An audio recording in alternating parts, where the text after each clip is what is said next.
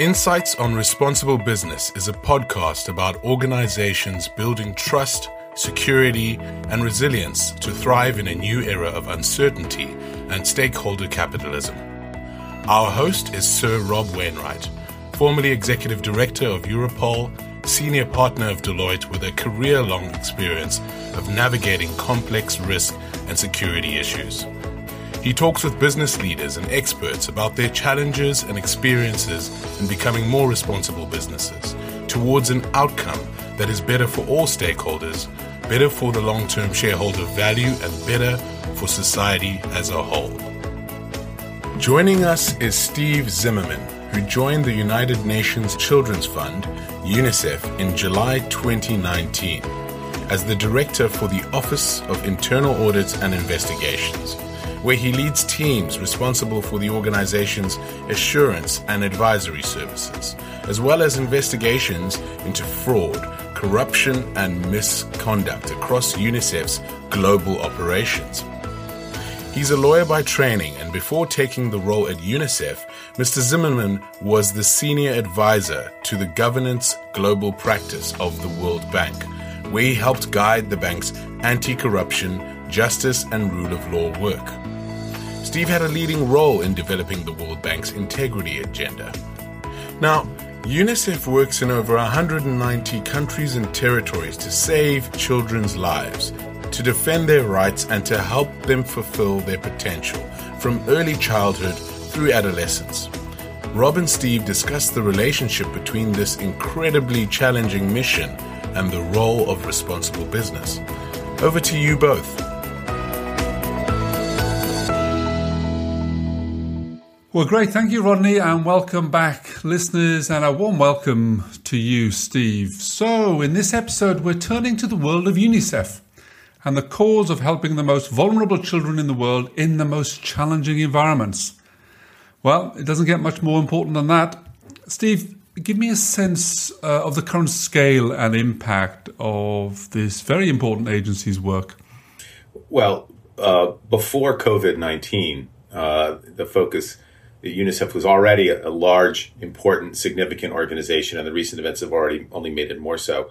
Uh, we anticipated a, a spend in 2020 of around $7 billion uh, for assisting children around the world in difficult environments. And that money comes more or less evenly split from the public sector and the private sector, not actually from the United Nations, but we raise a lot of money through the private sector uh, and we receive a lot of very generous donations from governments. It, the work is really uh, incredibly important. We focus on nutrition, on education, on safe water, um, on a range of issues that involve children's rights. Since COVID, though, uh, COVID has really upped both the need for resources, and we've started a fundraising campaign. We're trying to raise another billion and a half dollars specifically for response to COVID and to respond to the knock on effects of COVID 19.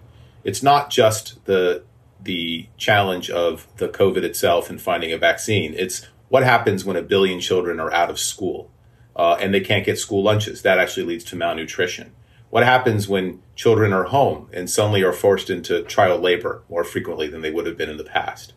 Uh, and those are really the focuses now of, of, UNICEF as we move forward and look at the impact of COVID 19 uh, on the rights of children and the safety and health of children around the world. So, in a, in a, typical year, Steve, I mean, we'll come on to talk about the COVID experience perhaps in a second, but in a typical year, you're helping roughly how many children, vulnerable children, in roughly how many countries? What's, what's the sense of UNICEF's global coverage here? Well, we are operating in just about every country of the world in one form or another. Right? I, I think we probably have operations, uh, in other words, helping children in, in more than 150 countries around the world. Uh, we're talking billions of children that could potentially be impacted one way or another from the work of UNICEF. Uh, we exist to go into the most challenging countries. You know, our biggest programs are in countries where there are significant refugee populations, for example, Syria, Yemen, um, uh, South Sudan. Those are huge programs for UNICEF. Environments where other donor agencies, other aid agencies might be a little more hesitant to go in, uh, UNICEF is on the ground. Uh, so we really pride ourselves on being close to the programs, close to the children, to understand what the needs are and to make sure that we're getting what the kids need, what parents need, uh, what schools need to care for those children. I mean, given the sort of importance of that goal and, and, and the global coverage that you have, and and that fact that you're in the most challenging environments, you know, deliberately choosing those for obvious reasons, the risks must be enormous, of course. Um, managing those operations, such a large investment, billions of dollars of funds, you know, getting that to the front line in, you know, the hardest places possible, I can imagine. That's so tough. I mean, I, I, I could see from your bio, Steve, you're a former prosecutor, so you'll have a good perspective on on the risks of, say, fraud and corruption, for example. And I just wondered, you know, how you said about dealing with them, how significant these risks are, even on the day to day basis of getting that money to where, where it's needed in the right way. Yeah, uh, obviously, given the environments that we work in, the risk of fraud and corruption and, and other types of misconduct is enormous. Uh, and it's not just fraud and corruption. Uh, we worry about sexploitation and abuse of children. Uh, we worry about uh, the workers on the front lines and whether they're uh, they're taken care of. Um, so but it's a huge challenge. These are the environments where often there are not fully developed justice systems or fully developed financial systems. So we're looking for alternative ways to protect the funds and ensure that our precious resources are used for the purposes intended. And we engage in all types of mechanisms to do so. We're, we're beginning to leverage technology more and more to try and address fraud and corruption risks. Uh, we rely on the relationship with a, a network of implementing partners uh, who we vet very carefully, but we rely on them to be the you know to essentially take the resources the last mile to actually deliver the vaccines, um, and we rely on the business sector to help us. Uh, you know, we are uh, anxious to work with, as as the podcast says, responsible business partners. When I when I speak of responsible businesses, I use the word integrity. Um, I want to work with businesses and partners that are of the highest integrity and that understand the importance of what we're trying to do, and that every dollar lost may mean one less vaccine for a child. It may mean one less meal for a child. This has huge impact. Uh, so we're all in it together. I mean, that's interesting, Steve, because you talk about you know managing risk in very different environments from the, the developed to developing world. I just wonder how you said about prioritizing those risks. Well, there, I think the key is smart risk taking. Um, we can't eliminate risk. Uh, we, UNICEF exists uh, because of risk. If the risks were not high, other organizations, other companies would be more than likely to come in and do business. So our focus is on identifying the risks, determining what are the most significant risks, uh, and what is the best way to address, to mitigate, to respond to those particular risks, and still get our operations completed. That's what smart risk taking is all about. You can't let risk freeze you. You can't let risk stop you from pursuing your objectives. You have to find a way to achieve your objectives while nonetheless addressing risk in the smartest, most efficient, most appropriate way. Yeah, I think that's that's spot on. And in my experience, for example, in the banking sector, where they're dealing multiple risks like like fraud uh, that we mentioned, and and uh, and, and I think there it is about a smart risk taking agenda. And I and I guess you're borrowing for example, in your anti-fraud work, you're borrowing some some of the best practice from from those industries. Is that right? Of course, but it, sometimes it's hard to equate what might happen in the developed world with what you can put in place in the developing world. Um, you know, uh, fortunately for my career, there's corruption in just about every country of the world, and we have not yet solved that problem, and I don't think we will before I hit retirement age. But the way we deal with corruption in the United States or England or France or Japan is going to be very different than the way we're going to deal with these kinds of issues in Yemen and South Sudan. Uh, so it's a different kind of challenges. But we are trying to bring some of the newest techniques. Uh, biometrics, for example. Biometrics could be a real game changer in the distribution of resources because we're UNICEF is often distributing incredibly small sums of money. We make cash transfers. We will actually make small cash payments to individuals, to families, to make sure that they have food to feed their children. Um, or we are delivering medicines. We need to make sure that the medicines get to the place that they're going. So biometrics is an area where we've actually been uh, using more and more. Um, but we don't have a banking system. It's not as if we can put the money in a bank account. So we're going to use different types of mobile financing technologies where we can use SMSs to confirm the receipt of money. We can use digital cards to, to actually transfer the money. And now we even started using drones to deliver certain supplies to hard to reach places. And I'm hope is that we actually could use drones to begin to do a little bit of assurance work as well. So using technologies but with a perhaps a smaller vista, a small number over a large number of very small transactions, as opposed to looking at sort of the larger transactions that we might expect to see in uh, in more developed countries. But the technologies and the logic and the mech- a lot of the mechanisms translate quite well. It's fa- fascinating listening to you. It really is. I mean, turning to COVID, you, you, you mentioned that earlier. Um, I, mean, I'm just thinking you know, at a time of, of, of, COVID, and, and you talk about in, in, integrity of the work that you do. What comes to mind for me is the sort of transparency of the supply chain. You have long, complex supply chains, all the way down to giving that small amount of money to put it on in, in a family somewhere, and that is a challenge for all industries as well. Have you have you seen the complexity of that supply chain of either getting funds or material? You know, has has that been a major factor in your COVID experience? Yeah, the supply chain is, is, is a huge issue. Um, let me give you an example. Uh, even before COVID, of what I consider to be one of our more interesting projects when I learned of it. We have a program called School in a Box. Uh, what School in a Box means is that we collect from a different number of suppliers what we consider to be the essential tools for a school. Uh, the target here is a community where there is no school available, either because of disaster uh, or simply because of an absence of resources or whatever the reason might be. And we put together a box, literally a box, a big box, you know, maybe four feet by four feet, that has whatever a teacher would need to run a school for a certain period of time. A blow up globe, books, pencils, uh, instruction materials. All those materials come from all over the world. So we have a huge supply chain just to bring those materials together. They come into our warehouse in Copenhagen, which is among the largest development warehouses in the world. It's assembled into a box, and then we have our teams on the ground identifying what are the communities that need these best. But it all begins with a supply chain. And this is fairly straightforward stuff. Uh, who can supply us pencils at a reasonable cost? Uh, where can we get maps at a reasonable cost? But the supply chain becomes critical. You take that up a level to vaccines. We are the largest consumer of vaccines in the world, largest purchaser of vaccines. So we rely heavily on the supply chain for vac- different vaccines, a range of vaccines, let alone until we get to COVID. These become huge challenges. And the supply chain was truly tested when COVID 19 arrived. And now we, UNICEF, along with the rest of the world, were suddenly in the market for PPEs. Uh, and the supply chain for PPEs, for masks, for gowns, suddenly became very, very challenging. Uh, we've overcome that now, but in the early days, that was a huge challenge for us. Uh, and we rely sometimes on the good graces of our suppliers uh, to stick with us, provide, make sure that we have access to goods that might be in high demand, and make sure we have access at a reasonable cost uh, because our resources are still quite limited. I mean, I, of course, the, the, the, supply of PPE, and not just to the developing world, became a major feature in our news cycle as well uh, during the COVID experience. Um, what lessons did you learn, Steve? I mean, you know, you're used to, to, to managing, navigating very complex supply chains. You too were hit with a similar challenge over PPE. Did you learn something about, you know, how how we, we, we could and should have done this better? I mean, not just in UNICEF, but, but more at large. I, I don't think it, it's hard to be in a position to prepare for what we just went through or what we are going through.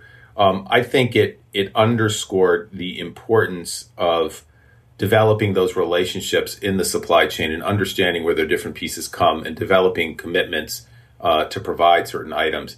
Uh, and at the end of the day, the market forces take over. Um, and UNICEF is ultimately buffeted a bit by the market forces. And the notion, and this is where I, you know, it's an interesting juxtaposition between responsible business and business we're trying to buy PPEs so that we can station them in the poorest parts of the world because the concern is when COVID gets there, and it's gotten to some in Latin America, perhaps worse than in others, in Africa, for example.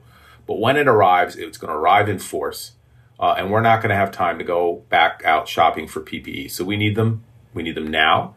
Uh, we need them quickly, and we need them cheaply. Um, but the business forces are not necessarily set up to supply them to us.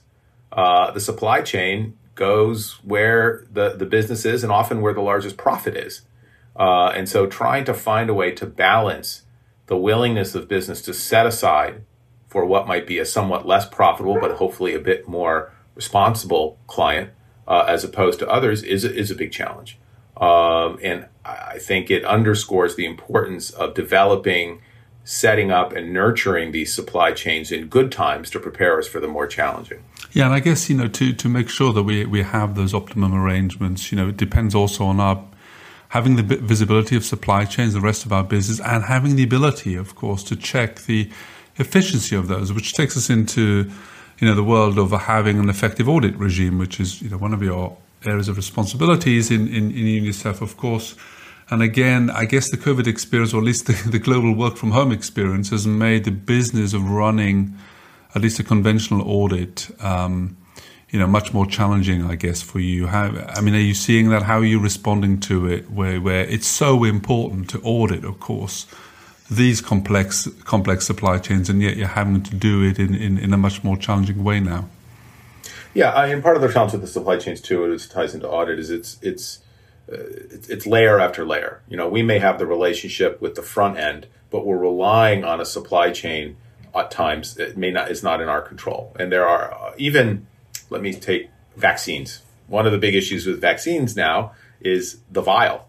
Uh, in other words, even where we even now we are you know we purchase huge numbers of polio vaccines, but we know that we need a certain number of glass vials to hold those polio vaccines. Uh, and if our manufacturer of vaccines does not have access to those vials, or there is some bad relationship, or there is some integrity issue with the supply of the vials, that we downstream are going to be the ones to suffer.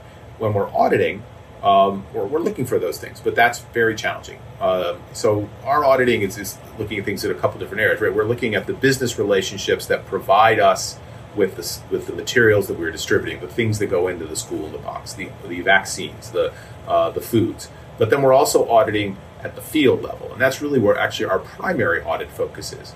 Our primary audit focus has been to make sure um, that our country offices are actually fulfilling their obligations to get the materials the last mile to the children in the towns, in the villages, uh, in, in the cities of the countries where we operate. That has always been challenging. It is hard to audit in the countries where we operate for the same reason we talked about the risks of fraud and corruption. Um, it usually means going to the city, going on the ground, and our auditors and our investigators spend a lot of time on airplanes going out and actually looking and touching and feeling to try and get the level of assurance that we need to make sure uh, that we're adequately addressing and mitigating risk. That's all gone. Uh, no one's getting on airplanes right now. So we've had to completely rethink how we get to a level of assurance that we believe is adequate and appropriate for what we're trying to do. How we feel that we have done enough to mitigate the inherent risk in the world where we operate. That means working remotely. Uh, that means relying on digital information. That means relying on Zoom.